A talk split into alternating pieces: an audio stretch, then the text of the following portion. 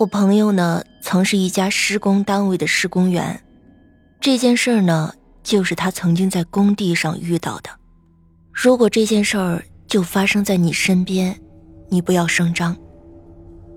故事就要开始了。吭，咔，一个挖掘机呢，正在拆一座看着非常古旧的房子。那看上去是前朝时期的房子了。据说呀，房子的主人全家出去后就失踪了，而这个古房子就没有人管理了。后来呢，倒成了闲野散人三教九流的聚集地。正在拆迁的挖掘机，是我朋友建筑集团二公司项目部的挖掘队伍。今天呢，接到领导的命令。务必尽快的拆除这个房子，因为明天这里就要做开挖施工。挖掘司机呢正在拆着房子，那古房子的墙几下就被弄倒了。大家呀开始忙着挖屋里的地基，不知道是谁突然的喊道：“不好了，挖到东西了！快停下，快停下，别再挖了！”旁边的人员也开始聚集过去，看到了让他们永生难忘的事情。就在房子地基正中央，有一条盘着的大蛇。如果是一般的蛇也就算了，这条蛇是白色的。几个当地民工直接趴在地上，嘴里喊着：“不关我的事儿，不关我的事儿啊！别找我，是他们让我们干的。”大家看到这个情况，纷纷的放下工具，停止工作。有人急急忙忙的跑去找领导。不一会儿，远处开来一辆车，车上下来一个油光粉面的领导。此人呢，就是项目负责人。本来这种小事是不用他出场的。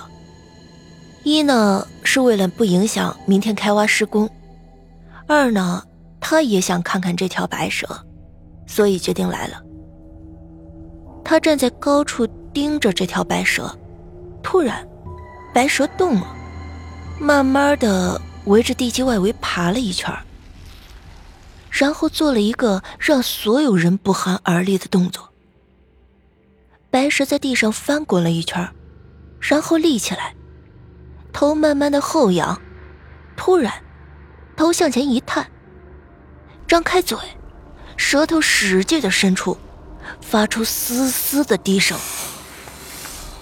那位领导似乎是个明白人，低头对身边的人说：“很明显呀，这是叫我们立刻马上滚出他的范围。这条蛇虽然没成精，估计也通了点灵气，要是贸然施工，怕是要倒大霉呀。”一些人见状，早就丢下工具，连工钱都不要了，跑开了。领导皱着眉头，心想：“唉，这还怎么施工？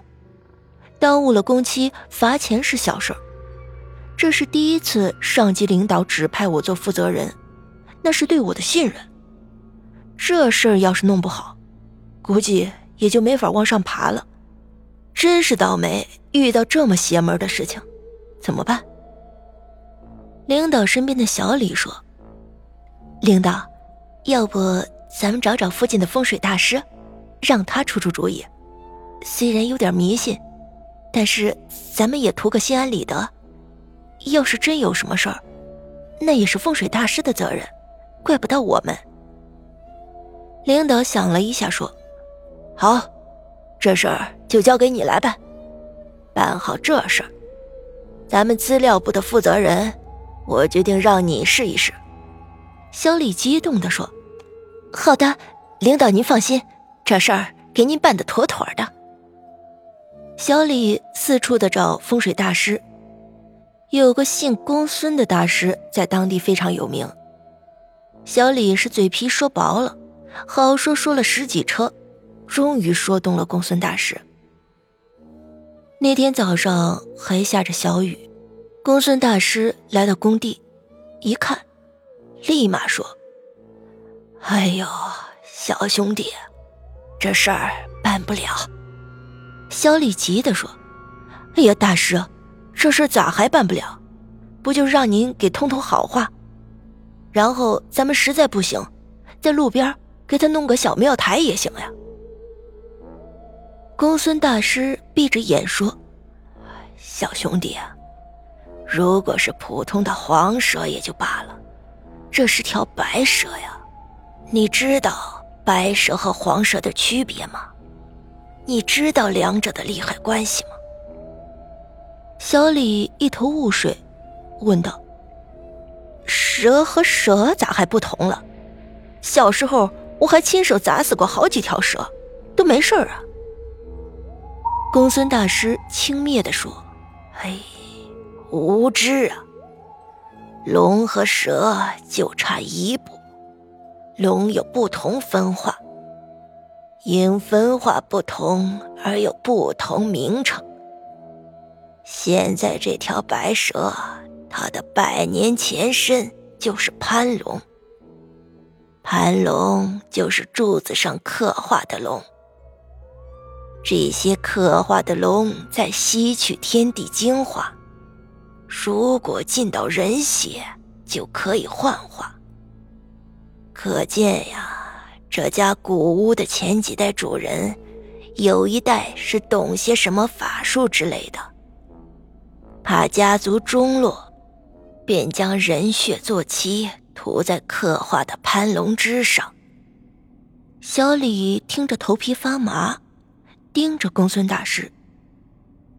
公孙大师说：“他将人血浸在潘龙上，保护家人。”但是此种潘龙性情猛烈，不易沟通。况且他的使命就是保护此地。如果白蛇再修炼百年，即可成蛟龙，而蛟龙渡劫就是真龙。你们破坏了他保护与修炼的地方，怕是惹了大祸了。小李打着哆嗦问道：“那、那、那、那、那白蛇还能不能赶走？”公孙大师瞪着眼说：“哎，我说了这么多，你没听懂啊？简单说吧，你砍碎一百个木头人，那也只是人形木头而已。但是你杀一个植物人试一试。”那是人，真人。而这条蛇，你看着是蛇，其实，在某种意义上讲，就是龙。而你小时候杀死的草蛇，那只是普通的生物而已，这就是区别。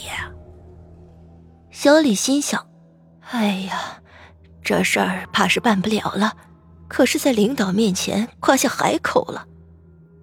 小李问道：“如果我一定要让他走呢？我该怎么办？”公孙大师看着小李说：“用你的血。你知道为什么妖怪修炼都想先变成人形吗？因为人是天地中。”最有灵性的元灵，如果吸食了人血，那就会大大缩短修炼的时间。不过，小李摸着额头说：“不过什么？”公孙大师说：“你知道精灵和妖的区别吗？精灵是通过自然修炼。”不走捷径修炼的生物，而妖，则是为了修炼铤而走险的生物。二者可谓一正一邪。我看此白蛇怕是不会和你做交易的，小伙子，忘了这事儿吧。说完，公孙大师就要离开了。这个小李就心想：这样，我跟白蛇说一下，看能否沟通。当天夜里，小李做了个奇怪的梦，梦里有个白衣老者问他的生辰八字，他一一的回答了。老者说：“本来我是不想走捷径的，不过你的生辰八字居然是羊年羊月羊日羊时出生。”我觉得可以和你做个交易。明天你继续来这里，我们签订我们的协议。第二天，领导问小李事情办得怎么样了，小李说很棘手，结果可想而知，小李被狠狠的骂了一顿。小李觉得很委屈，但是也没有办法，自己没做好。突然，他想起了梦里的老者，于是决定试一试。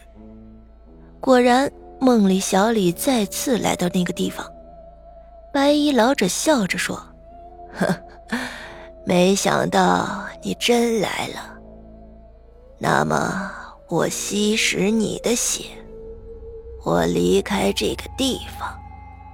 事成之后，我们各奔东西。”小李想到早上领导的脸色，心一横，说：“啊，好吧。”于是白衣老者瞬间变成白色巨蛇，盘着小李，一口咬在肩膀上，吸食良久。